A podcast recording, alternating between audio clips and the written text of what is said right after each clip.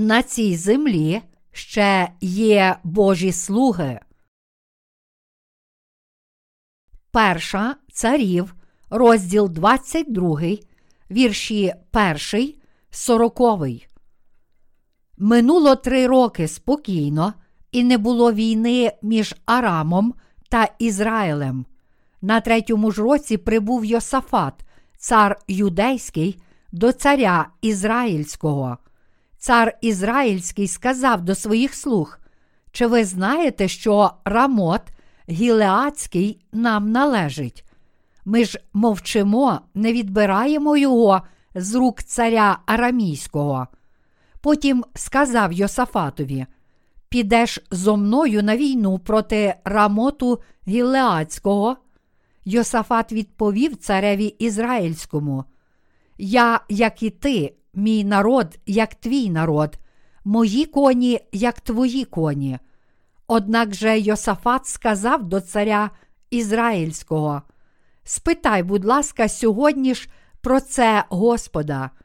Зібрав цар Ізраїльський пророків щось із 400 чоловік і спитав їх, чи йти мені проти Рамоту Гілеацького на війну, чи облишити. Ті відповіли: Іди, Господь видасть його цареві в руки.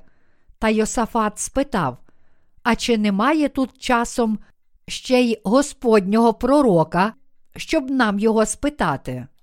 Цар Ізраїльський відповів Йосафатові: Є ще один такий, через якого можна спитати Господа.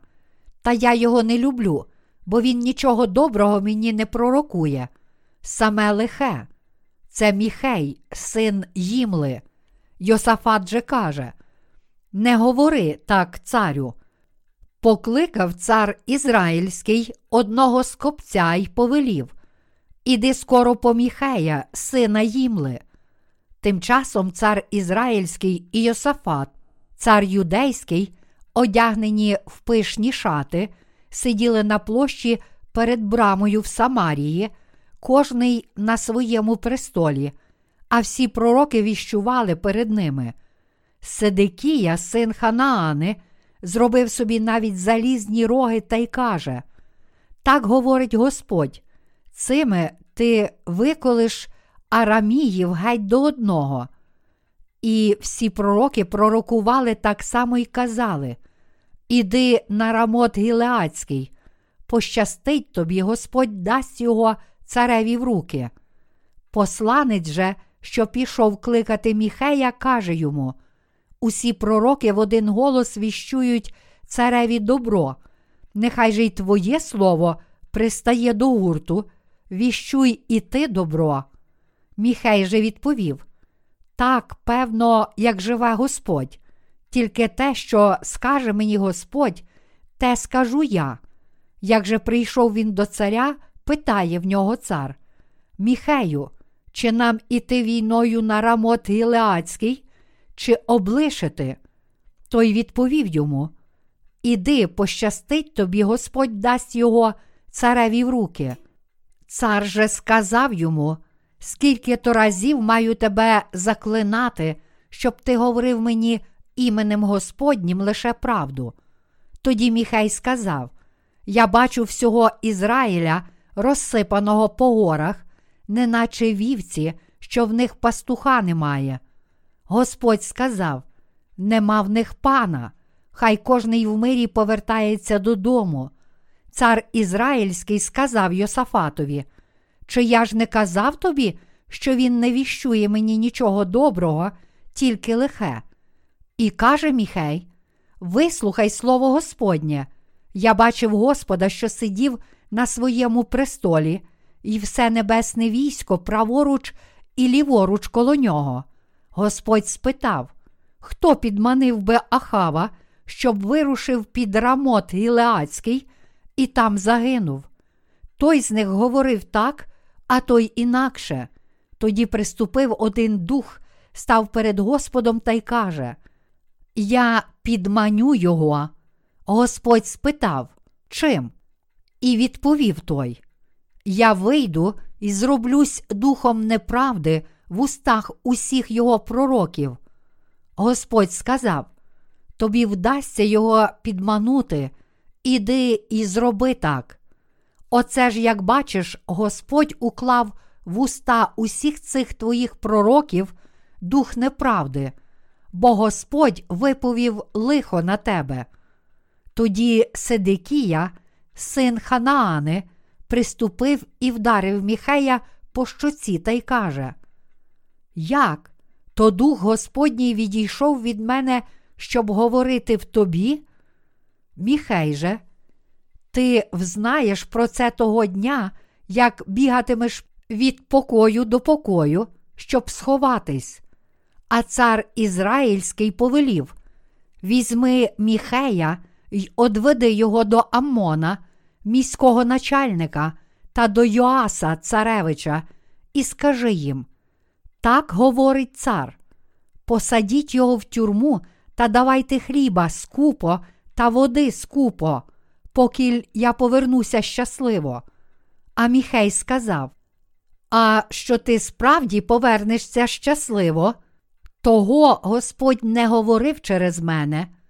От і вирушили цар Ізраїльський та Йосафат, цар Юдейський на Рамот Гілеацький, цар Ізраїльський і каже Йосафатові: Я перевдягнусь і піду до бою, ти ж будь у твоїй одежі. І перевдягнувся цар Ізраїльський і пішов до бою. Цар же Арамійський повелів тридцяти двом отаманам своїх колісниць. Не нападайте ні на малого, ні на великого, тільки на одного царя Ізраїльського.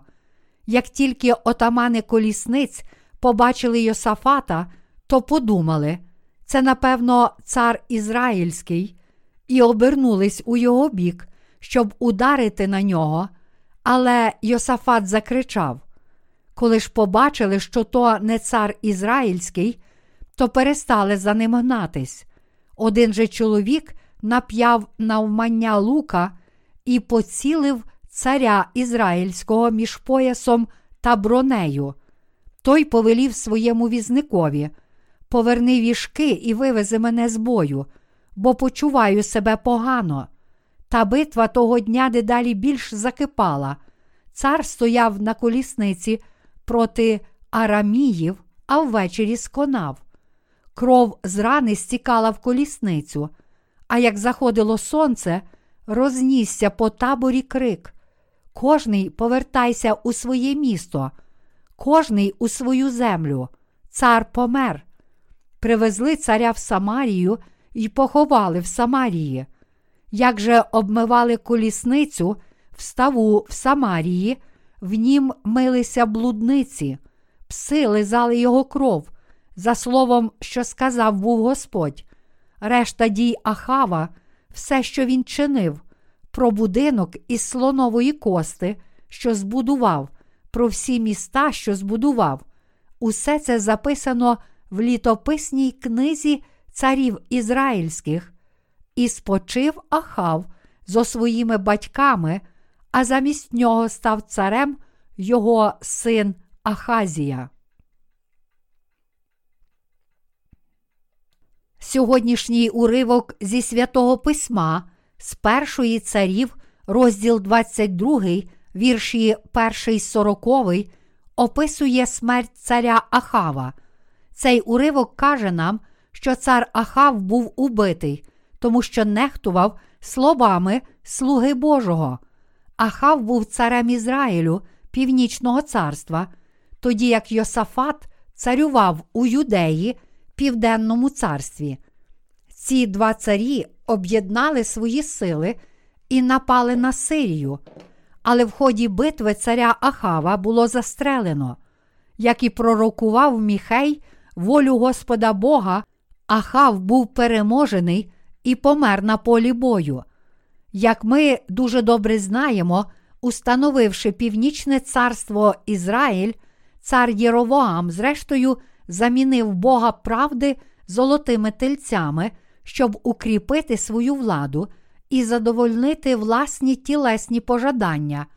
Він накликав гнів Божий, призначивши простих людей на священників, щоб приносили жертви цим золотим тельцям, і став єретиком, змінивши дату Дня покути. Народ Ізраїлю сліпо йшов за Єровоамом скрізь, куди він його вів. Тож люди почали чинити зло і мали бути покарані Богом за їхні огидні гріхи. Вони охоче наслідували гріхи, вчинені Єровоамом, тож Бог правди розсердився на цілий народ Ізраїля і на його царів. Тоді Бог вирішив покарати тих, які чинили гріхи Єровоама як фізично, так і духовно. Але безліч царів і люди в Ізраїлі чинило гріхи Єровоама. Отож, щоб змусити їх навернутися від цього злочину, Бог дав їм величезні випробування і страждання.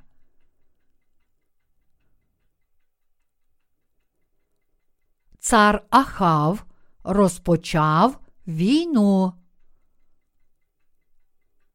Хоч між Ізраїлем і Сирією часто спалахувала війна, цілі три роки перед смертю Ахава між ними не було війни. Зазвичай ці конфлікти були односторонні, часто викликані вторгненнями Сирії та її набігами на Ізраїль. Але щоразу, коли народ Ізраїля потрапляв у небезпеку, Бог посилав своїх слуг рятувати його і вирішував усі його проблеми. Але цього разу саме цар Ахав захотів піти війною на Сирію. Це сталося з Божого допуску. Ось що було передумовою війни. Досить довгий час Йосафат, цар Юдеї, та Ахав, цар Ізраїля, хотіли повернути собі Рамот Гілеацький, місто, завойоване Сирією.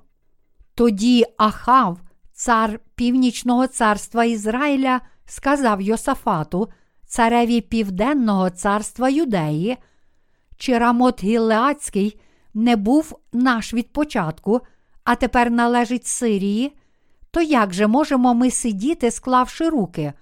Коли ж цар Йосафат дійшов згоди з царем Ахавом, вони вирішили піти війною на Сирію. Тут ми бачимо, що дії обох царів були досить дивні. Цар Єровоам і народ Ізраїля поклонялися золотим тельцям як своїм богам перед Господом Богом, тож вони були приречені на його ненависть. Натомість Південне царство Юдея до тих пір дотримувалося встановленої Богом системи жертвоприношень і його приписів, а його народ усе ще керувався ними у своєму житті. Інакше кажучи, на відміну від царів Ізраїля, жоден цар Південного царства Юдеї не замінив Господа Бога золотими тельцями, тож Юдея змогла залишитися Божим народом, яким він опікувався. Однак Йосафат, цар Юдеї, почав співпрацювати з царем Північного царства Ізраїля, незважаючи на огидні гріхи, які той чинив проти Бога, і це також був великий переступ. Північне царство Ізраїль усе ще поклонялося золотим тельцям, ненависним Богу, і підірвало його закон, призначивши на його священників простих людей, а не нащадків леві.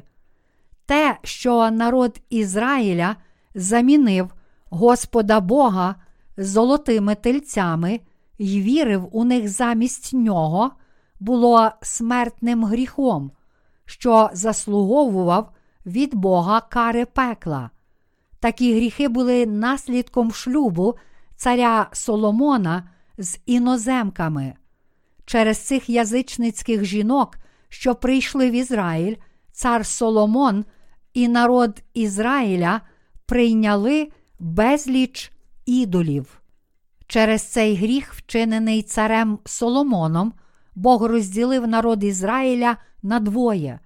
Тож Єровоам став першим царем Північного царства Ізраїля, але як і Соломон, він так само чинив важкі гріхи перед Богом.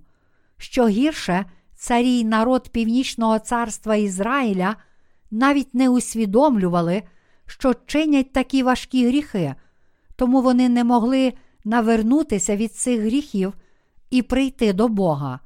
З іншого боку, Йосафат, цар Південного царства Юдеї, дуже добре знав, що народ Північного царства Ізраїля наслідує гріхи царя Єровоама, але, незважаючи на це, підтримував дружні стосунки з Північним царством. Таким чином, Південне царство Юдея своїми гріхами почало усе більше уподібнюватися до північного. Людям важко співпрацювати в добрих ділах, але якщо йдеться про гріх, то їм дуже легко знаходити спільників і наслідувати інших. Але в Ізраїлі ще були покликані Богом слуги, знаючи гріховність народу, ці слуги Божі закликали до каяття. Вони завжди стояли на боці Бога, засуджували гріхи свого народу і виконували своє служіння. Але оскільки віра царів обох царств Ізраїля та Юдеї була практично ідентична, цареві Південного царства Юдеї було неважко приєднатися до царя Північного царства Ізраїля і разом піти війною на Сирію.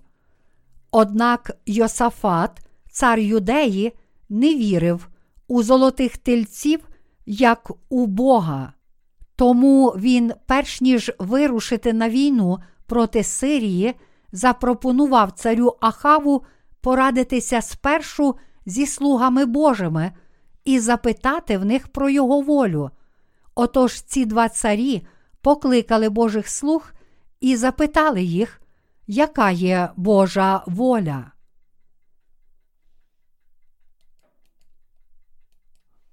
Чи знайшлися Божі слуги, які б свідчили про Його волю?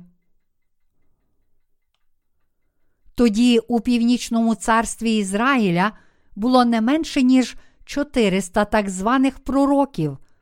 Перш ніж вирушити на війну, цар Ахав запитав цих 400 пророків, яка є Божа воля. Тоді пророк на ім'я Седикія зробив залізні роги і сказав, що царі виграють цю війну, пророкуючи. Цими ти виколиш Араміїв геть до одного. Перша царів, розділ 22, вірш 11. Всі інші 400 пророків сказали те саме, що й пророк Сидикія. А оскільки всі їхні пророцтва були цілком однакові, здавалося, що не потрібно більше нікого питати про волю Господа Бога. А цар юдеї Йосафат запитав царя Ахава: невже у цьому царстві немає іншого пророка, якого можна було б запитати? Тоді цар Ахав відповів: Так, є ще один чоловік. Хто він? Це пророк на ім'я Міхей, але він ніколи не пророкував нічого доброго про мене. Тож марно його питати. Але Йосафат наполіг, що Ахав покликав пророка Міхея і запитав його про волю Господа Бога. Тоді цар Ахав послав одного зі своїх слуг по Міхея. Зустрівши пророка Міхея, посланець царя сказав йому: Чотириста пророків уже одностайно пророкували, що цар виграє війну. Тож прошу тебе, зроби так, щоб твоє пророцтво було таке саме, як їхнє. Але Міхей відповів: Я не можу цього зробити перед Господом Богом. Я пророкуватиму саме так, як каже Господь Бог. прийшовши до царя Ахава, пророк Міхей спершу сказав: Іди, пощастить тобі, Господь дасть його цареві в руки. Однак ці слова не були щирі. Тоді цар попросив пророка Міхея сказати правду: Не обманюй мене, покажи мені дійсну волю Господа Бога, скажи правду і розкажи нам, чи Бог справді сказав, що ми виграємо цю битву. Скільки разів я маю тебе питати, щоб ти показав мені дійсну волю Господа? Тоді пророк Міхей правдиво відкрив Божу волю. Я бачу всього Ізраїля, розсипаного по горах, неначе вівці, що в них пастуха немає. Господь сказав: Нема в них пана, хай кожний в мирі повертається додому. Інакше кажучи, Міхей сказав, що цар загине в битві, якщо піде на цю війну. Читаючи першу царів, розділ 22, вірші 19, 23, ми бачимо, що Міхей каже: Вислухай слово Господнє, я бачив Господа, що сидів на своєму престолі, і все небесне військо, праворуч і ліворуч коло нього. Господь спитав, хто підманив би Ахава, щоб вирушив під рамот Гілеацький і там загинув? Той з них говорив так, а той інакше. Тоді приступив один дух, став перед Господом та й каже: Я підманю його. Господь спитав, Чим? І відповів той: Я вийду й зроблюсь духом неправди в устах усіх його пророків. Господь сказав: тоді вдасться його підманути. Іди й зроби так. Оце ж, як бачиш, Господь уклав в уста усіх цих твоїх пророків дух неправди, бо Господь виповів лихо на тебе. Цими словами пророк Міхей ясно показав царям Ахаву і Йосафату волю Божу. Пророк Міхей бачив Бога, що сидів на своєму троні у небі, в оточенні всього воїнства небесного. У цьому видінні він чув, як Господь Бог сказав: Хто підманить Ахава, щоб вирушив під Рамот Гілеацький, і там загинув. Тоді Міхей побачив, як один із небесних духів, що служать Богу, став перед ним і сказав: Я стану духом неправди в устах усіх пророків Ахава. Я спокушу царя Ахава так, що він захоче захопити Рамот Гілеацький, піде на війну і загине в бою. Пророк Міхей об'явив царю Ахаву волю Божу. Він розповів, як духи на небі радилися перед присутністю Господа Бога, і зрозуміло показав царю Ахаву його волю. Він сказав царю Ахаву: якщо ти підеш на цю війну, то не повернешся живим. Усі ті 400 пророків Ізраїля в унісон брехали, тому що Дух Божий став духом неправди у їхніх устах, щоб вони тебе обманули. Тоді Сидикія, представник 400 пророків Ізраїля, приступив до Міхея, вдарив його по щоці і сказав обурено: Коли ж це Господь Бог відійшов від мене, щоб промовляти до тебе. Серед сьогоднішніх християнських провідників є багато лжепророків, схожих на цього Сидикію, що стали єретиками. Міхей сказав: Ти це побачиш, коли вбіжиш до найдальшої кімнати, щоб сховатися. Ти побачиш, чи сповнилися мої слова, чи ні. Прийде день, коли ти заховаєшся у свою найдальшу кімнату, і тоді побачиш, що мої слова цілком виконаються. Цар Ахав дуже розгнівався, коли це почув.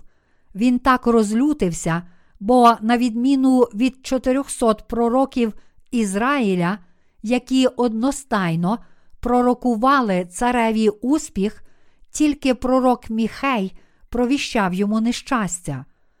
Тут є важлива наука, яку всі ми повинні збагнути, подібно як у сьогоднішньому уривку зі святого письма, усі ці 400 лжепророків схвалили план царя Ахава йти на війну, так само тепер усі християнські провідники кажуть, що спасіння можна отримати вірою лише в кров на Христі. Але якщо ви повірите в те, чого вони навчають, то протистоятимете Євангелію води та духа і будете вкинуті в пекло. Бог дав людству тільки одну правду спасіння, і це Євангеліє води та духа. Біблія чітко показує нам, що Бог здійснив спасіння людства не тільки кров'ю на Христі, але Він дав нам дійсне спасіння Євангелієм води та духа. Перше Івана, розділ 5, вірші 7, 8. У Євангелії від Івана, розділ 3, вірші 1, 16, сам Ісус сказав, що якщо людина не народиться знову від води та духа, то вона не зможе ані увійти в Царство Боже, ані побачити Бога Отця. Тож, якщо сьогодні християни вірять в Ісуса як свого Спасителя, але не мають віри у Євангелії води та духа, то вони не можуть отримати спасіння від своїх гріхів. Якщо ви належите до таких християн, то мусите усвідомити, що зможете отримати спасіння тільки вірою в Євангеліє води та духа. А також, якщо не очиститеся від своїх гріхів вірою в Євангеліє води та духа, то не зможете ані отримати Духа Божого, ані увійти в Царство Небесне. Номінальним християнам може бути дуже важко відразу прийняти цю правду, але подібно як слова пророка Міхея викрили брехню лжепророка Сидикії, так само зараз слова віруючих у Євангеліє води та духа є каменем спотикання для сьогоднішніх лжепророків. Бог сказав, що навіть його гнів не відніме в людей його безмежного милосердя, але що він не закриє очей на гріхи тих, хто вірять у якесь інше Євангеліє, окрім Євангелія, води та духа. Сьогодні багато християн, зокрема євангельських, кажуть, що вони отримали відпущення гріхів у своїх серцях вірою в Євангеліє лише крові на Христі, а не у Євангеліє води та духа. Але чи дійсно вони змогли змити гріхи своїх сердець? Зовсім ні. Навпаки, Бог судить саме тих, які роблять такі безпідставні твердження щодо своїх гріхів. Тому, якщо хтось вірить, що для його спасіння потрібна лише кров на Христі, то це означає, що гріхи, напевно, залишаються в його серці, і він не знає Євангелія води та духа. Насправді, Бог хоче, щоб усі люди отримали відпущення гріхів не лише вірою в Євангеліє Христа, але вірою у Євангеліє води та духа.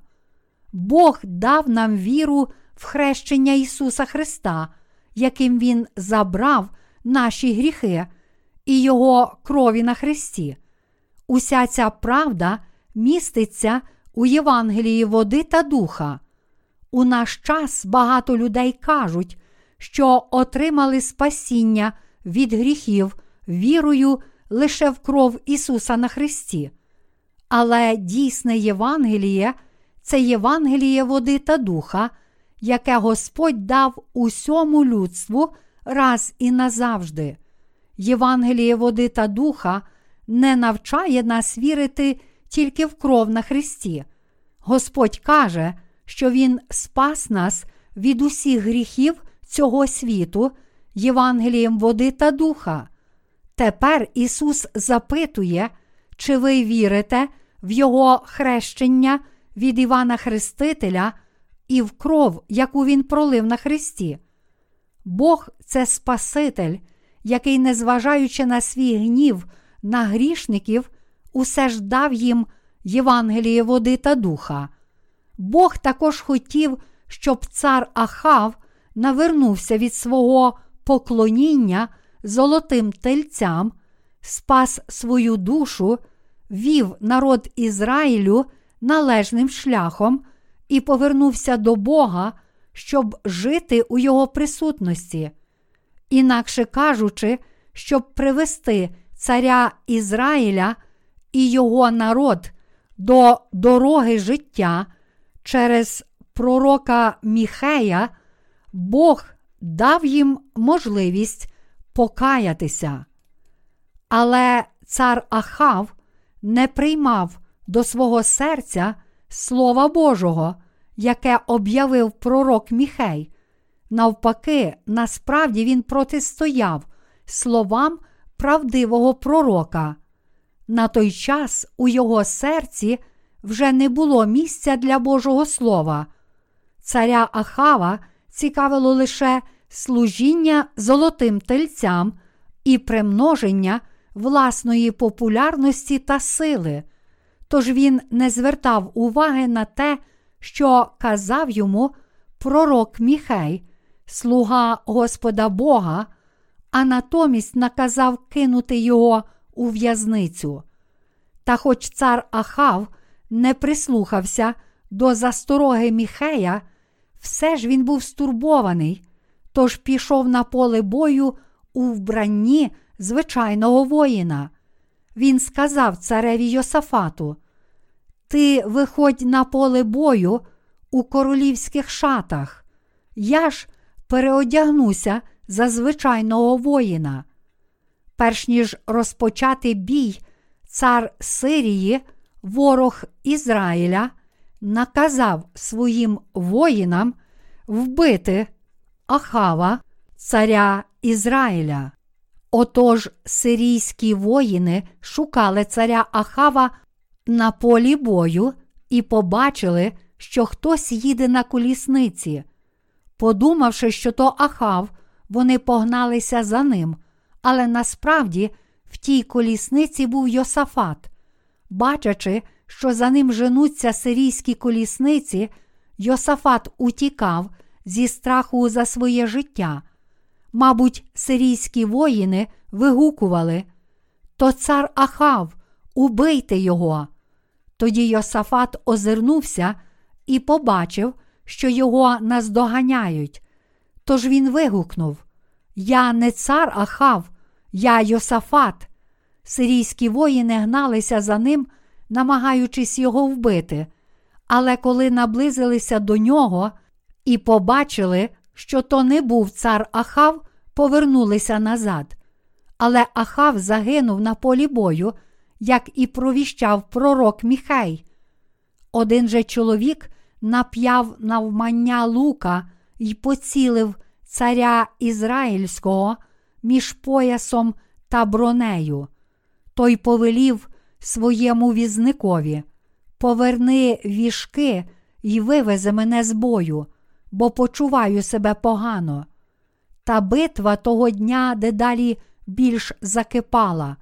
Цар стояв на колісниці проти араміїв, а ввечорі сконав.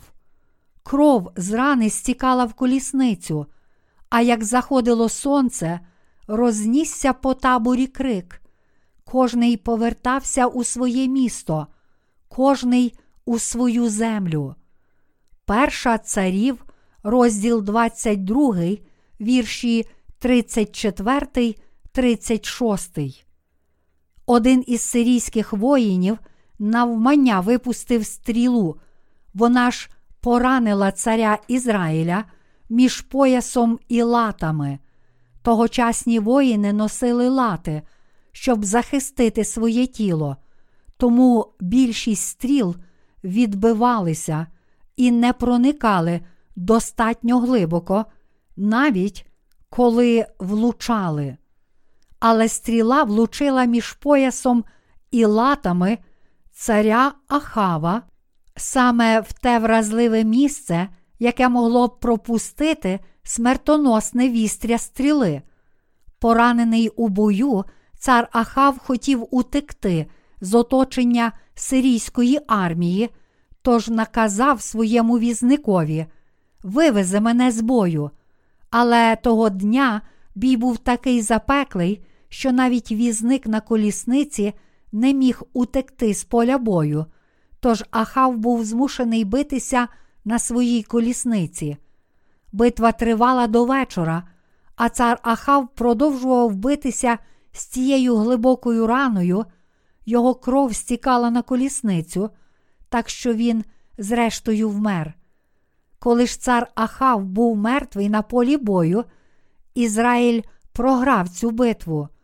Коли наблизився кінець битви, хтось проголосив, що війна завершилася зі словами: Кожний повертайся у своє місто, кожний у свою землю. Тоді всі воїни, що воювали, повернулися у свою землю, сирійське військо пішло у Сирію, військо Ізраїля в Ізраїль, а військо Юдеї у Юдею. Але цар Ахав загинув. Бачачи, що цар мертвий, військо Ізраїля принесло його тіло в Самарію, і там його поховали. Коли ж прийшли в Самарію і змивали у ставку кров Ахава з його колісниці, пси лизали язиками його кров. Коротше кажучи, усе сталося за словом Господа Бога. Перша царів, розділ 21, вірш 19. А в тому ставку часто милися блудниці. Цар Ахав загинув, тому що не послухав пророка Міхея, хоч його гріхи були такі численні, що він заслуговував померти сотні разів, якби він лише послухав Божих слуг і з вірою прийняв їх поради, то, можливо, жив би довгим і багатим життям. Адже Бог із радістю дарує своє безмежне милосердя навіть тим, які заслуговують смерті за їхні гріхи, і спасає їх. Але якщо людина противиться до кінця милосердю Божому, не хоче вірити в нього і протистоїть йому, то, як сказав Бог, він напевно проклинає всіх таких людей. Інакше кажучи, Божа справедливість неодмінно сповниться. Але Бог водночас є Богом справедливості та Богом милосердя. Бог дав нам Євангеліє води та духа і спас нас. Але сучасні лжепророки вірять і свідчать про те, що тільки кров Ісуса, пролита на Христі Голгофи, є запорукою спасіння. Натомість Божі слуги свідчать, що спасіння приходить у Євангелії води та духа. То хто ж дійсні народжені знову слуги, покликані Богом у цей вік? Інакше кажучи, хто сьогодні є тими правдивими слугами Божими, подібно як Міхей, а хто лжепророки, схожі на Сидикію. Справжні Божі слуги це ті, що вірять і свідчать про Євангеліє води та духа, а лжепророки це ті, які свідчать тільки про кров на Христі. Я сподіваюся і молюся, щоб усі ви усвідомили цю правду і знайшли у Бога благодать, спасіння, вірою в Євангеліє води та духа. Хоча гріхів, які цар Ахав учинив проти Бога, було цілком достатньо, щоб він загинув, безпосередньою причиною його смерті було те, що він не послухався Слова Божого, яке проголосив пророк Міхей, а отже, знехтував Божою волею. Якби Ахав лише послухався пророка Міхеї та усвідомив, що Бог мав його вбити, то він би навернувся і сказав: Господи, згрішив я проти тебе. Якби він визнав, що зробив неправильно, вчинивши гріхи Єровоама, і лише навернувся і попросив Божого милосердя для свого спасіння, то Бог би змилувався і не вбив його. Але хоч Бог об'явив Ахаву свою волю через пророка Міхея, Ахав знехтував попередженням Міхея, тому він мав умерти як фізично, так і духовно.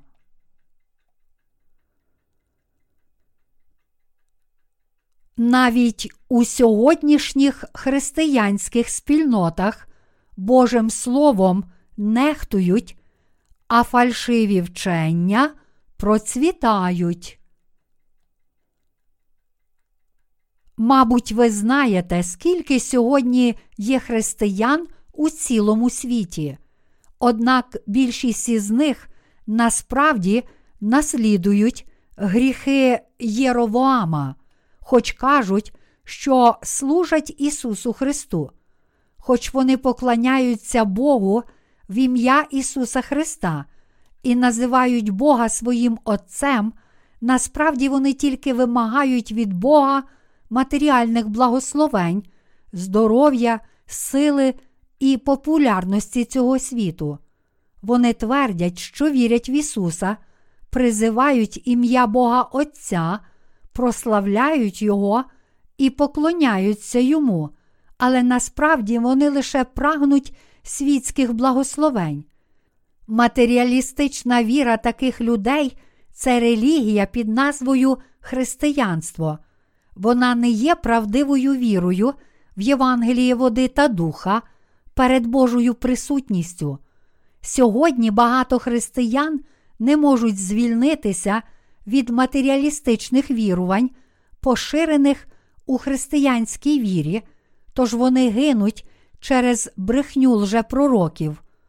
У вірі в Ісуса їх цікавлять тільки світські благословення, але їм зовсім не важливо те, як можна очиститися від гріхів вірою в дане Господом Євангеліє води та духа.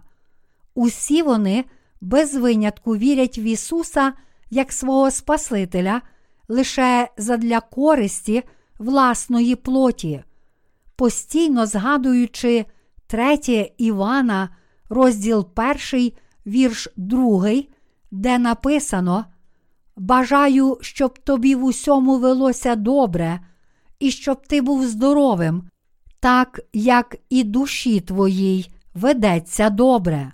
Вони говорять про так звану доктрину потрійних благословень, як про своє золоте правило.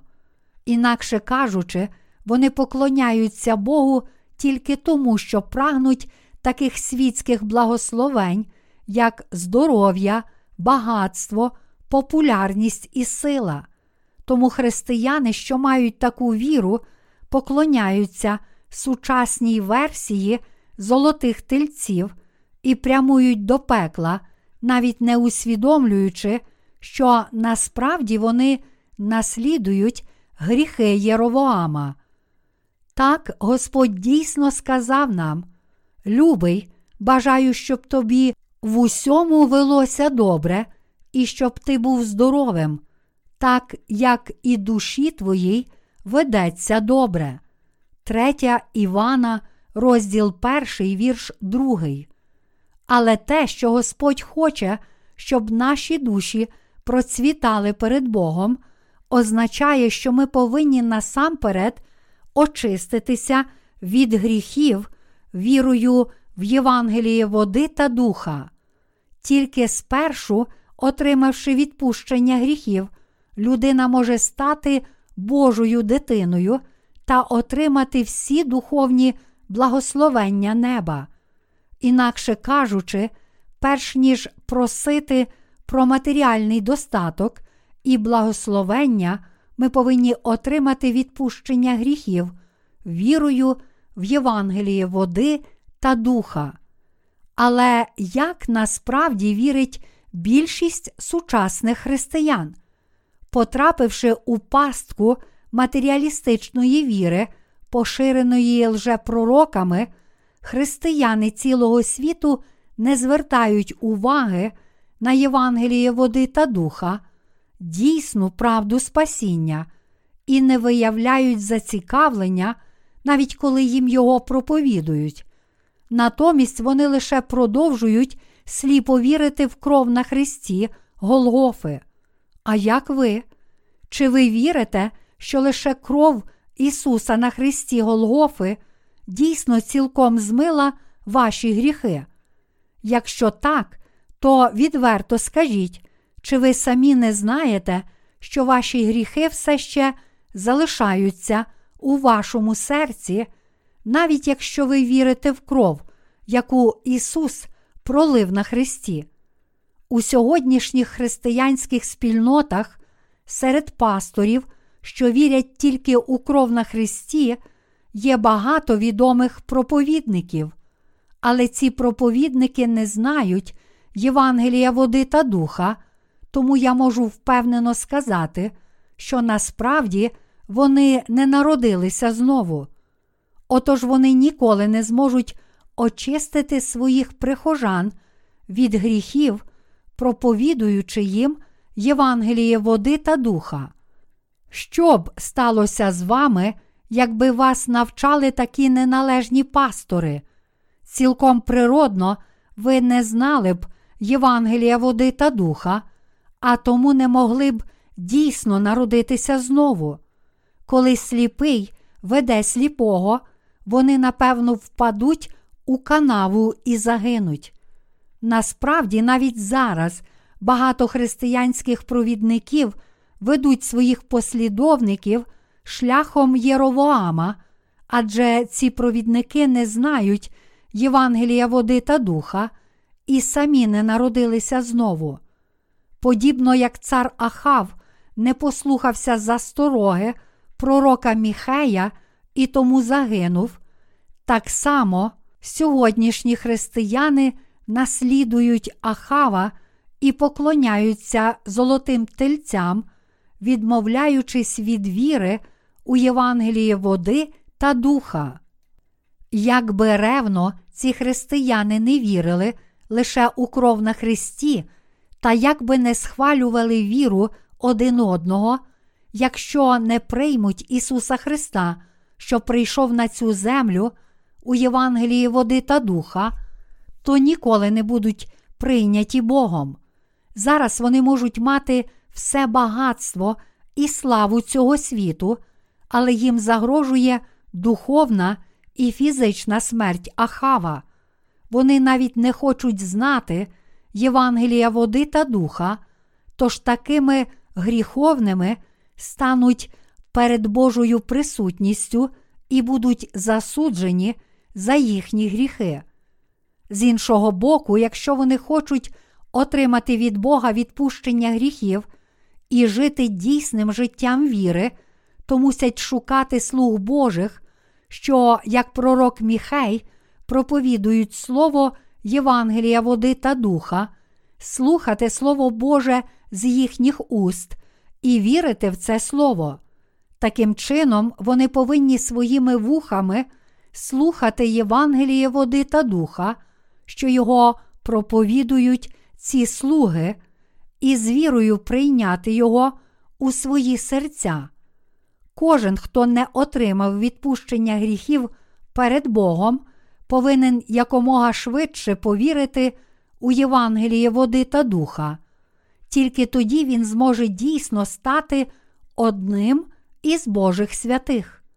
Сьогодні у християнських спільнотах фальшиві пастори, чия віра єретична перед Богом, вдають із себе духовно обдарованих слуг перед своїми прихожанами твердять і запевняють їх, що отримали дар зцілення чи дар екзорцизму. Однак ці пастори повинні усвідомити, що якщо вони не вірять у Євангеліє води та духа, то не тільки самі загинуть фізично і духовно, але й усі їхні послідовники будуть укинуті в пекло, адже вони не знають цілої Божої праведності, тієї правди, що сповнилася хрещенням Ісуса і Його кров'ю на Христі, і тому не можуть належним чином проповідувати цієї праведності.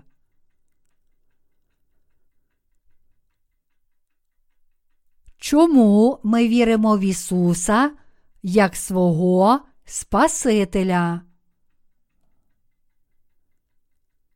Ми віримо в Ісуса, що прийшов у Євангелії води та духа як у свого Спасителя. То чому ж ми віримо в нього? Ми віримо в Ісуса як свого Спасителя, щоб очистити свої душі від гріхів, інакше кажучи, щоб стати безгрішними дітьми Божими завдяки вірі в Євангеліє води та духа, яке Він дав нам.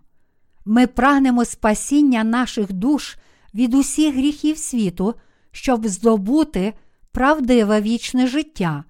Ми віримо в Ісуса як свого Спасителя не для того, щоб забезпечити собі світський достаток і здоров'я на цій землі. Ім'я Ісус означає Спаситель.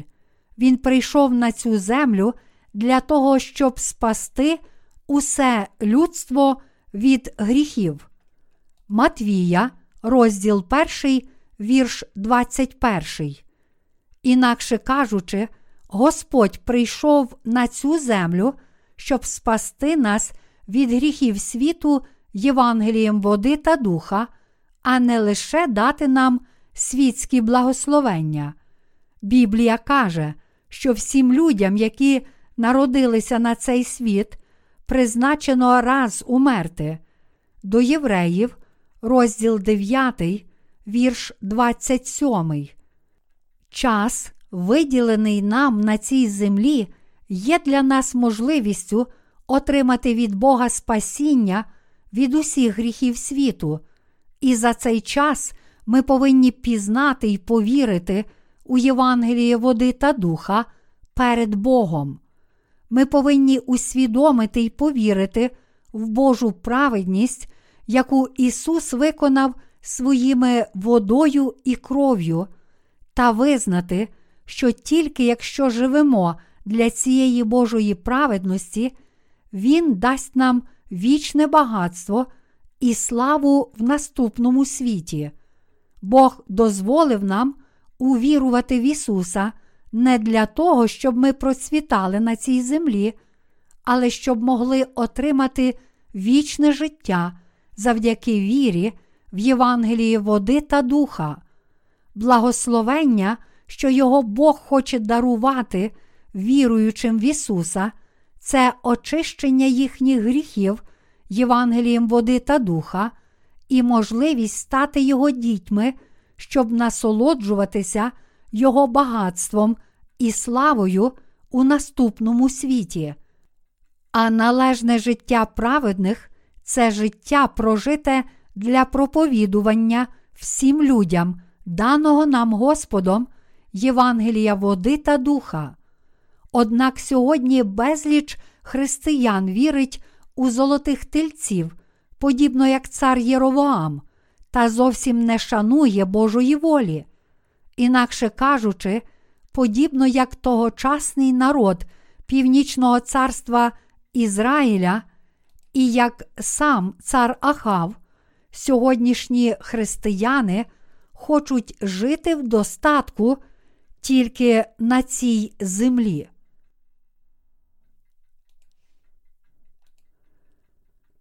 Слуги сатани осквернили сьогоднішнє християнство.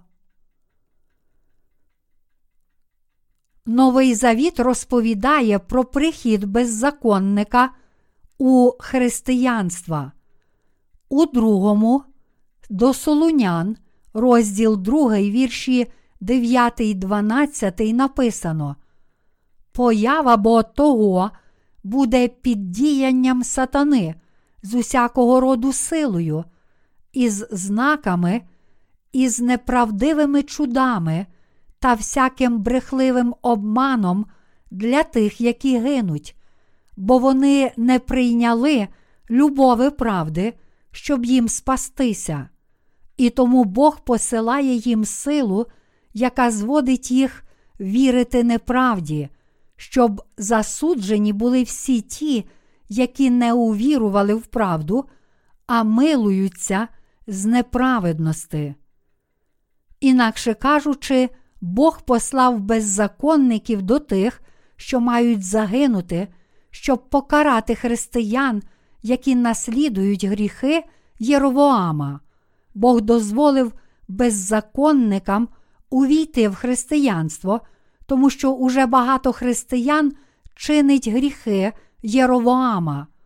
Ми часто бачимо, як християни зустрічають лжепророків, що не вірять у Євангеліє води та духа, і внаслідок цього втрачають усе своє майно та репутацію. То як же беззаконники діють у християнстві? Злі духи входять у серця віруючих і діють у них через вчення лжепророків у християнстві.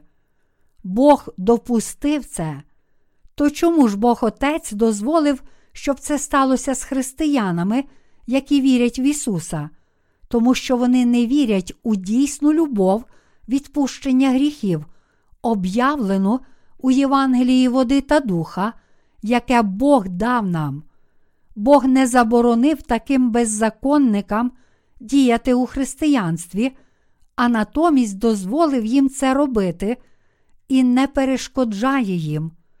То чому ж Бог допустив це, дозволивши духу сатани діяти в тих, які твердять, що вірять в Ісуса, і водночас не турбувати нехристиян? Тому що замість віри в Євангеліє води та духа, у любов правди вони надають перевагу силі, знакам, фальшивим чудесам і неправедній брехні. За допомогою Євангелія води і духа ми повинні ясно усвідомити, як саме Бог Отець спас нас від гріхів світу через свого Сина Ісуса Христа, і непохитно вірити в це. Ми обов'язково повинні зрозуміти, чи наш Господь спас нас Євангелієм води та духа, чи якимсь іншим Євангелієм і мати належну віру. Перш ніж повірити в Господа, ми повинні зрозуміти, яке Євангеліє правдиве, мусимо усвідомити, чи наш Господь насправді змив усі наші гріхи цим Євангелієм води та духа чи ні. Інакше кажучи, ви маєте бути здатні відрізнити Євангеліє води та духа від усіх інших фальшивих Євангелій і вірити в правдиве Євангеліє.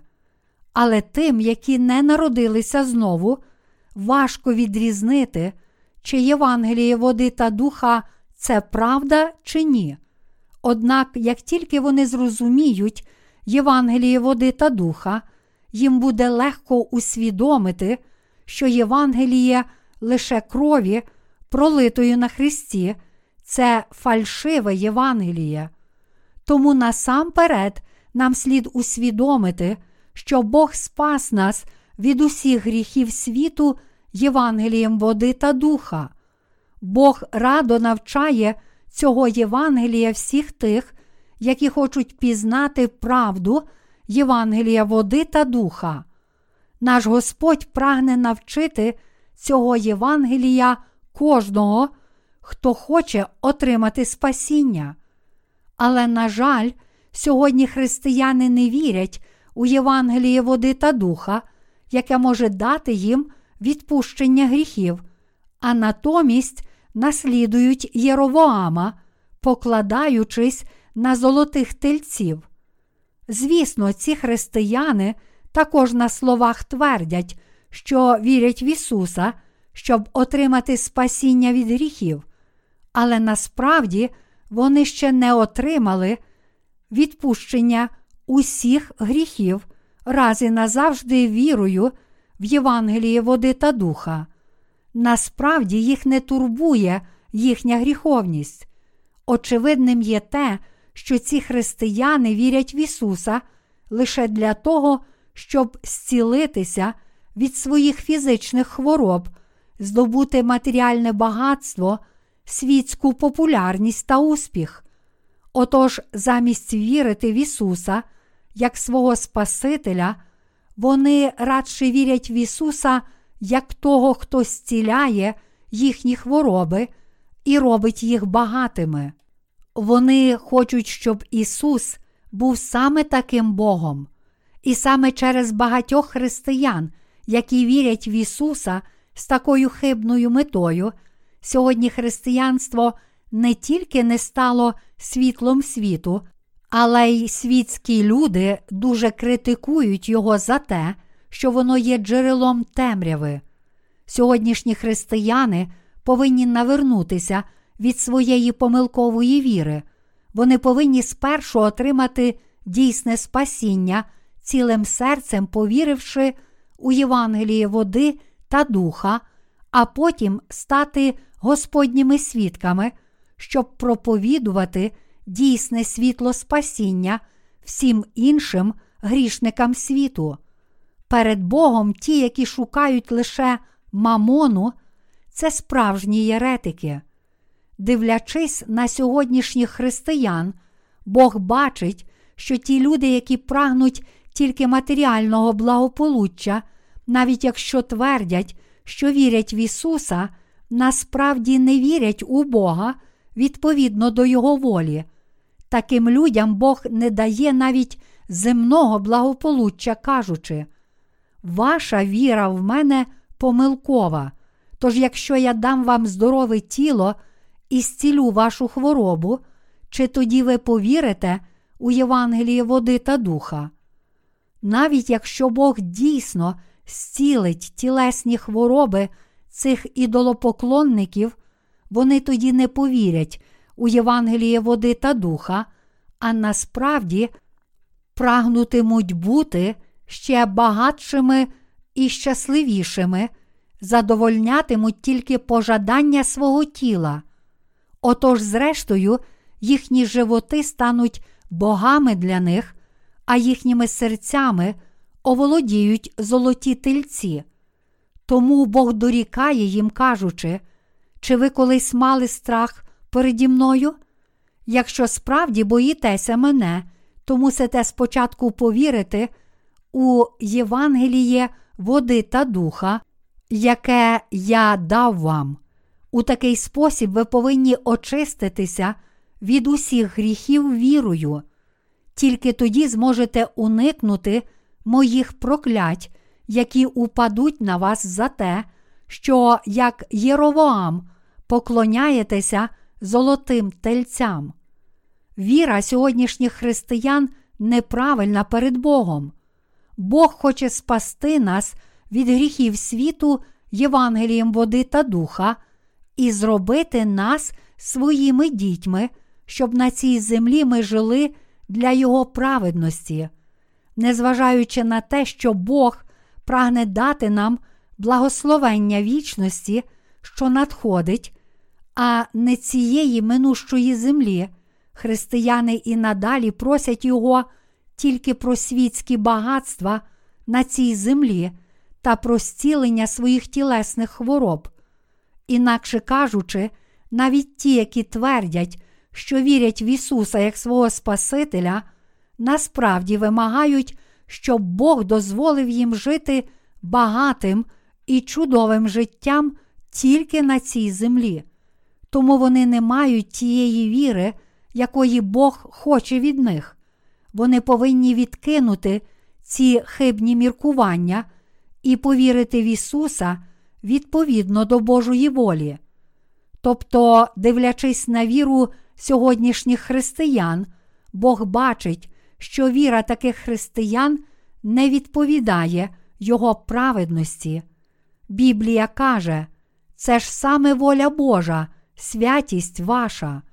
Перше до Солунян, розділ 4, вірш 3. Бог не міг терпіти того, що Соломон поклонявся ідолам. Він покарав цей гріх і розколов царство Соломона надвоє, щоб ізраїльтяни покаялися. Проте народ Ізраїля не тільки не покаявся, але й уважав, що Божа кара була несправедлива, і почав грішити ще більше, кинувши виклик йому самому. Люди замінили Бога золотими тельцями, викривили установлене Богом священство і перенесли установлений ним день покути на іншу дату. Коротше кажучи, вони все змінили. Зрештою, вони відійшли далеко від Бога і протистояли Його праведності. Тож Бог не міг змиритися з їхніми гріхами.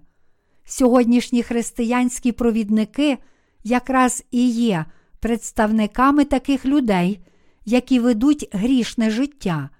Сьогодні ці лідери християнства повинні уважно придивитися до себе, щоб побачити, чи дійсно вони знають Ісуса Христа і вірять у того, хто прийшов водою і кров'ю.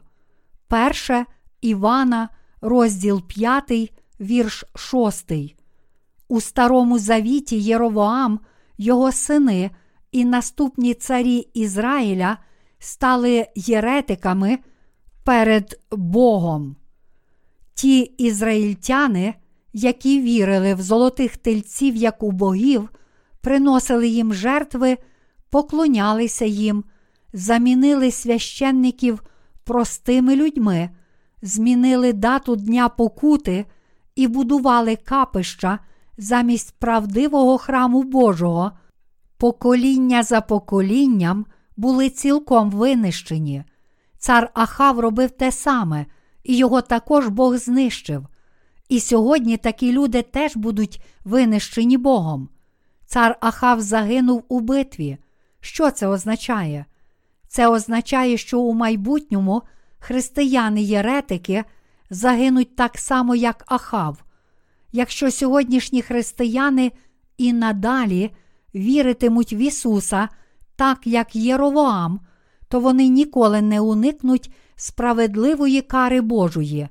Сьогоднішній уривок зі святого Письма навчає нас, що подібно як Бог знищив Ахава, так само Він винищить усіх тих, які не вірять у Євангеліє води та духа, а замість повірити в любов, спасіння і благословення даного Богом вічного життя, замінили Бога золотими тельцями, прагнучи лише таких світських речей, як матеріальні благословення і тілесне здоров'я на цій землі, хоча й твердять, що вірять в Ісуса. Бог пошле їх усіх до пекла. Якщо сьогодні християни не хочуть вірити у Євангеліє води та духа, а натомість протистоять Божій праведності, то наприкінці життя вони будуть прокляті Богом, подібно як цар Ахав і його дім. Нехристияни, які взагалі не вірять в Ісуса, насправді перебувають у вигіднішому положенні, ніж ці християни, тому що ще мають шанс почути і повірити у Євангеліє води та духа. Коли ці люди нарешті почують Євангеліє води та духа, їм доведеться тільки належним чином повірити у це Євангеліє. Таким людям, які ще не вірять в Ісуса, Бог обов'язково дасть можливість повірити у Євангеліє води та духа, але на тих християн, які прагнуть тільки матеріального добробуту і фізичного здоров'я, але не хочуть вірити у Євангеліє води та духа, Бог зішле вічне прокляття, приготовані тільки для них, усвідомивши, що насправді саме це Бог сказав нам, усі ми повинні назавжди повірити у Євангеліє води та духа. А яку віру сьогодні має більшість християн? Вони не знають Євангелія води та духа, тому не можуть вірити в нього своїм серцем, що гірше намагаються завадити тим, які насправді хочуть вірити у Євангеліє води та духа. Ви повинні усвідомити, що Бог допустив, щоб беззаконники діяли у християнських спільнотах. Біблія каже, поява бо того буде під діянням сатани з усякого роду силою, із знаками, із неправдивими чудами та всяким брехливим обманом для тих, які гинуть, бо вони не прийняли любови правди, щоб їм спастися. Друге до Солунян, розділ 2, вірші 9, 10. Отож неправедність, неправдиві чуда і різний обман процвітають у сьогоднішньому християнстві. Усе це є плодом діл беззаконників. Хто зараз має вплив на життя так званих духовних лідерів християнства? Злі духи. Тому сьогодні такі речі, як фальшиві знаки й обман, процвітають у християнських спільнотах. Ці лжепророки обманюють людей, твердять, що отримали Святого Духа, хоч мають гріх у серці, а також фальшиво проповідують, кажучи: якщо повірите в Ісуса, то будете зцілені від фізичних хвороб і станете здоровими, процвітатимете на цій землі, будете першими, а не останніми, матимете успіх у житті і в бізнесі. Вони кажуть, християни вірять в Ісуса як свого Спасителя, тому Бог Отець завжди їм допомагає. Навіть будучи грішними, вони залишаються Божим народом і Його дітьми, тому що вірять в Ісуса. Бог беззастережно допомагає своїм дітям. Тож, якщо щиро молитиметеся Богу, як добрі християни, і посвятитеся Його служінню, то будете благословенні Богом і матимете добробут матеріальний та духовний. Проводячи зустрічі духовної обнови, вони також обманюють. Кожен, хто хоче сьогодні зцілитися, нехай торкнеться рукою того місця, яке його болить. Я буду молитися за вас.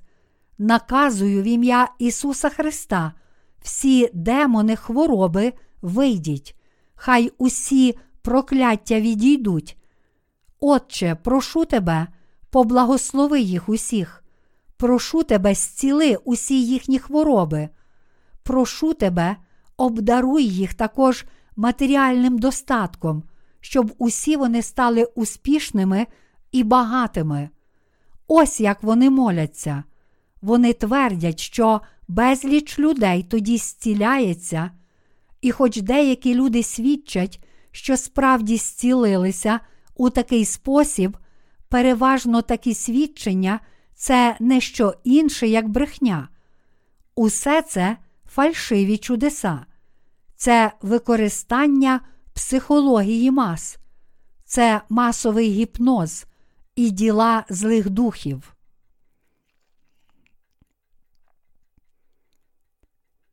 Марновірні християни палко звеличують Ісуса Христа лише своїми емоціями. Мої браття віруючі, Сучасне християнство безповоротно заблукало у світі, прагне тільки земного багатства, матеріальної вигоди і фізичного зцілення. Такі помилкові вірування досягли свого піку. Інакше кажучи, діла сатани зараз процвітають. Ми бачимо, що навколо нас християни, які не народилися знову, ревно вірять в Ісуса. Але коли ми їм проповідуємо Євангеліє води та духа, вони відкидають це правдиве Євангеліє, кажучи, що воно надто нове для них. Потрапивши у пастку лжепророків, вони не знають дійсної правди Євангелія води та духа, отож мусять усвідомити, що насправді самі накликають на себе Божі прокляття. На відміну від сьогоднішніх християн, попереднє покоління християн принаймні страждало через свої гріхи і мало покірне серце, так що прагнуло вирішити проблему своїх гріхів, прийшовши на богослужіння. Звичайно, це не означає, що вони справді знали Євангеліє води та духа і проповідували його. Однак, навіть коли їм проповідували напів Євангеліє, вони проливали сльози в каятті, страждали через свої гріхи і вірили в Ісуса як Спасителя, але в наш час важко знайти такого покірного християнина. У наш час багато християн ходять до церкви лише у світських цілях, щоб стати багатими, щоб їхні фірми були успішні. Багато з них вірять в Ісуса для того, щоб зцілитися від фізичних хвороб і прожити довге, здорове життя. Отож, сьогодні християнські провідники так проповідують своїм прихожанам. Біблія каже, що коли ваша душа отримає благодать, благословення зійдуть також і на ваше тіло й усе інше. Якщо повірите в Ісуса, то зцілитеся від хвороб та отримаєте все, чого вам не вистачає. Якщо ви вчасно дасте десятину, то віддасться вам в десятеро. Якщо з вірою служите для своєї церкви, то отримаєте величезні благословення і станете багатими на цій землі. Тож сьогоднішнє християнство і його провідники у цілому світі відійшли від правди. В епоху ранньої церкви Євангеліє води та духа змивало гріхи людей, очищало їхні серця, робило їх безгрішними і Божими дітьми, дозволяло Святому Духу оселитися в їхніх серцях і допомагало їм жити за Божою волею. Натомість сьогоднішнє християнство втратило Євангеліє води та духа.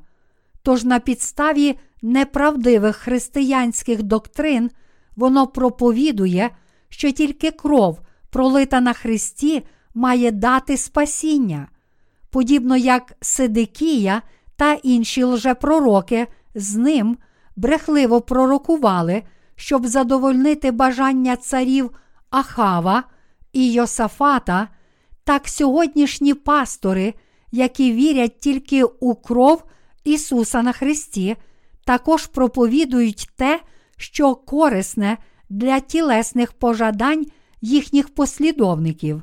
Інакше кажучи, ці пастори приходять до Ісуса та моляться за успіх у бізнесі і фізичне здоров'я своїх послідовників. Звісно, навіть ті, які дійсно вірять в Ісуса як свого Спасителя, все ще мають тіло, тому іноді мусять молитися за такі тілесні речі. Однак Господь сказав нам: шукайте перше Царство Боже та Його справедливість, передусім потрібно отримати відпущення всіх гріхів вірою у Євангеліє води та духа. Тільки потім ми можемо просити про здоров'я, матеріальні речі й різні дари, бо потребуємо цього не для себе, а для того, щоб виконувати волю Ісуса, який прийшов у Євангелії води та духа. Однак ті, які не знають Євангелія води та духа і не вірять у нього, жадають тільки багатств цього світу, замість того, щоб передусім прагнути Царства Божого і Його праведності. Інакше кажучи, вони не хочуть принести Богу жертву віри в Його праведність, а радше їх, як синів Елі, цікавить тільки м'ясо, принесене на жертовнику, і вони відкидають усякі причини для віри в Ісуса. Сини Елі, священники, були такі негідні, що навіть привласнювали жертви, призначені для Господа. Вони забирали м'ясо, принесене для жертвоприношень, і їли його ще до того, як приносилось у жертву Богу. На жаль, сьогодні дуже багато провідників християнських спільнот у цілому світі служать так само, як вони. Зараз ми проповідуємо Євангеліє води та духа у цілому світі, тому що нашим обов'язком є показати кожному християнину, які єретики насправді є у сьогоднішніх християнських спільнотах. Кожен християнин повинен зрозуміти, хто є єретиком насправді. Якщо поглянемо, чи християни мають належну віру відповідно до записаного Слова Божого, то побачимо, що багато з них насправді є єретиками. То хто ж має показати їм, що вони єретики? Такий обов'язок мають слуги Божі, які вірять у Євангеліє води та духа. Тепер вони зобов'язані показати цим обдуреним християнам, що ті потрапили у пастку єретичної віри, а християни, спіймані у пастку Єресі, в такий спосіб повинні зрозуміти, що вони єретики. Сьогодні християни схильні звинувачувати один одного в Єресі. Вони не знають, кого насправді Біблія називає єретиком, тому що людина може дати правильне визначення Єресі, тільки коли вона розуміє Євангеліє води та духа. Біблія каже, що єретик це той, хто сам себе засудив, навіть якщо твердить, що вірить в Ісуса. До Тита, розділ 3, вірш 10. Ми називаємо Бога своїм Отцем, тому що ми змили гріхи наших сердець і очистили їх завдяки вірі у Євангеліє води та духа. Натомість багато християн, які відкинули Євангеліє води та духа, визнають свою віру, кажучи, що змили свої гріхи вірою лише в кров на Христі. Однак гріхи насправді залишаються в їхніх серцях, тому всі вони неминуче визнають. Я грішник. Саме таких людей Біблія називає єретиками. Я запитую сьогоднішніх християн, чи дійсно Господь змив ваші гріхи лише кров'ю на Христі? Правдиве очищення гріхів неможливе вірою в це Євангеліє лише Христа, але воно досягається винятково завдяки вірі у Євангелії води та крові, яке проголошує, що Господь змив наші гріхи хрещенням, яке прийняв від Івана Хрестителя і кров'ю, яку пролив на Христі. Прийнявши хрещення від Івана Хрестителя, Ісус забрав усі наші гріхи раз і назавжди. Водою цього хрещення від Івана Хрестителя Господь змив усі наші гріхи. Отож християни, які не вірять у Євангеліє води та духа, є негідні й грішні і самі себе засудили. Сьогодні ті, які вірять тільки у кров на Христі, далеко відійшли від правди спасіння, даного Господом Євангелія води та духа. І навіть якщо вони на підставі власних думок твердять, що змили свої гріхи кров'ю Христа, їхні серця насправді вже відмирають. Коротше кажучи, вони перетворилися на духовних прокажених. Ті, які не вірять у Євангеліє води та духа, змушені визнати, що вони не змогли змити своїх гріхів лише кров'ю, пролитою на Христі. Але Бог Отець уже завершив наше спасіння через Ісуса Христа Євангелієм води та духа, тому кожен, хто вірить у цю правду Євангелія спасіння, може отримати відпущення усіх гріхів. А проте багато людей у християнських спільнотах через своє незнання продовжують відкидати Євангеліє води та духа. Ось причина, чому вони потрапили у пастку гріха самозасудження.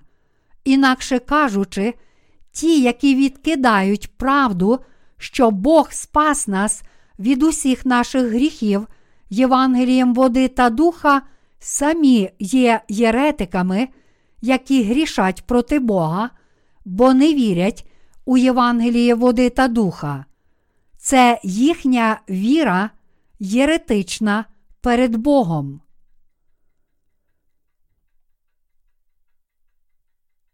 Як Ісус Христос змив наші гріхи, прийшовши на цю землю. Ісус Христос, Божий Син, прийняв тіло людини і прийшов на цю землю. І йому виповнилося 30 років. Він виконав усю Божу праведність, прийнявши хрещення від Івана Хрестителя зі словами. Залиши це тепер, так боличить нам здійснити всяку правду. Матвія, розділ 3, вірш 15. У такий спосіб, дозволивши своєму синові прийняти хрещення від Івана Хрестителя і бути розп'ятим, та воскресивши його з мертвих, Бог Отець виконав усю свою праведність, щоб відпокутувати за гріхи світу, Ісус узяв на себе гріхи хрещенням у річці Йордан, а тоді був розп'ятий, пролив свою кров і помер воскрес із мертвих і став нашим Спасителем. Сьогодні більшість християн не знають Євангелія води та духа, яке Бог дав нам, і тому відкидають його. Вони кажуть, що стали безгрішними вірою лише в кров на Христі, але це дуже хибна думка. Вже близько двох тисяч років безліч християн твердять, що вірять в Ісуса, але насправді вірять тільки у кров на Христі, тож вони завжди залишалися грішниками. Але ці християни запитують, що поганого у вірі лише в кров, пролиту на Христі. Вони кажуть, то ви хочете сказати, що всі ці люди, які вірять в Ісуса, підуть до пекла? Я намагаюся не дозволяти своїм емоціям говорити моїми устами, тож мої слова засновані на моїй вірі в слово Євангелія, води та духа. Тому я можу з повною впевненістю сказати, що ці християни насправді перетворилися на єретиків, бо гріхи усе ще залишаються в їхніх серцях, хоч вони твердять, що вірять в Ісуса. Кажуть, що навіть Лютер молився щоранку: Господи, не введи мене у спокусу, але змий мої гріхи. Вже це є доказом того, що Лютер теж не знав Євангелія води та духа. Ті, які вірять тільки у кров на Христі, а не вірять у Євангеліє води та духа, приречені залишатися грішниками, бо їхні серця завжди гріховні. Натомість ті, які вірять у Євангеліє води та духа, здатні отримати спасіння від гріхів, якими б недосконалими ми не були, якщо цілим серцем віримо і дотримуємося правди, що Господь змив наші гріхи Євангелієм води та духа, то можемо справді отримати спасіння від усіх гріхів. Серця тих із нас, які вірять у цю правду, вже стали безгрішними і чистими, наче сніг, завдяки Євангелію, води та духа. У наших серцях, у серцях віруючих, у Євангелії води та духа не залишається жодного гріха. Господь змив усі наші гріхи Євангелієм води та духа, тому ті, які зараз серцем вірять у це Євангеліє, є назавжди безгрішні. Інакше кажучи, наші гріхи не змиваються вірою лише в кров Ісуса на Христі та молитвами покаяння, у яких ми просимо, щоб Він змив їх. Господь спас віруючих у Євангеліє води та духа раз і назавжди, взявши на себе всі гріхи цього світу своїм хрещенням від Івана Хрестителя і понісши засуд на Христі за ці гріхи світу, щоб змити їх раз і назавжди. Якщо ми не очистимо своїх сердець від гріхів вірою у хрещення Ісуса і Його кров на Христі, що складають Євангеліє води та духа, то ці наші гріхи ніколи не зможуть назавжди бути змиті. Ісус Христос прийшов до нас Євангелієм води, крові та духа. Перше Івана, розділ 5, вірші 6, 8. Саме тому ми кажемо, що Ісус Христос це наш вічний Спаситель. Ми віримо, що Він наш дійсний Спаситель саме тому, що, прийшовши на цю землю, Він узяв на свої плечі гріхи світу у хрещенні від Івана Хрестителя, щоб спасти нас від цих гріхів, був засуджений за них на Христі, воскрес із мертвих та в такий спосіб спас нас раз і назавжди. Усі ми, люди, створені на Божу подобу.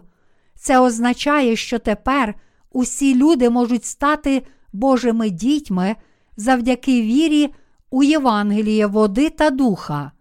Саме з цією метою Бог створив нас, саме тому Бог Отець послав свого Сина на цю землю і дозволив йому забирати гріхи світу, прийнявши хрещення від Івана Хрестителя в річці Йордан, забравши їх на хрест, пішовши на розп'яття, померши і воскресши з мертвих, та в такий спосіб ставши нашим вічним Спасителем.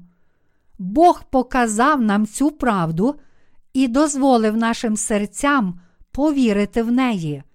Усі ми повинні знати і вірити в цю правду Євангелія води та духа.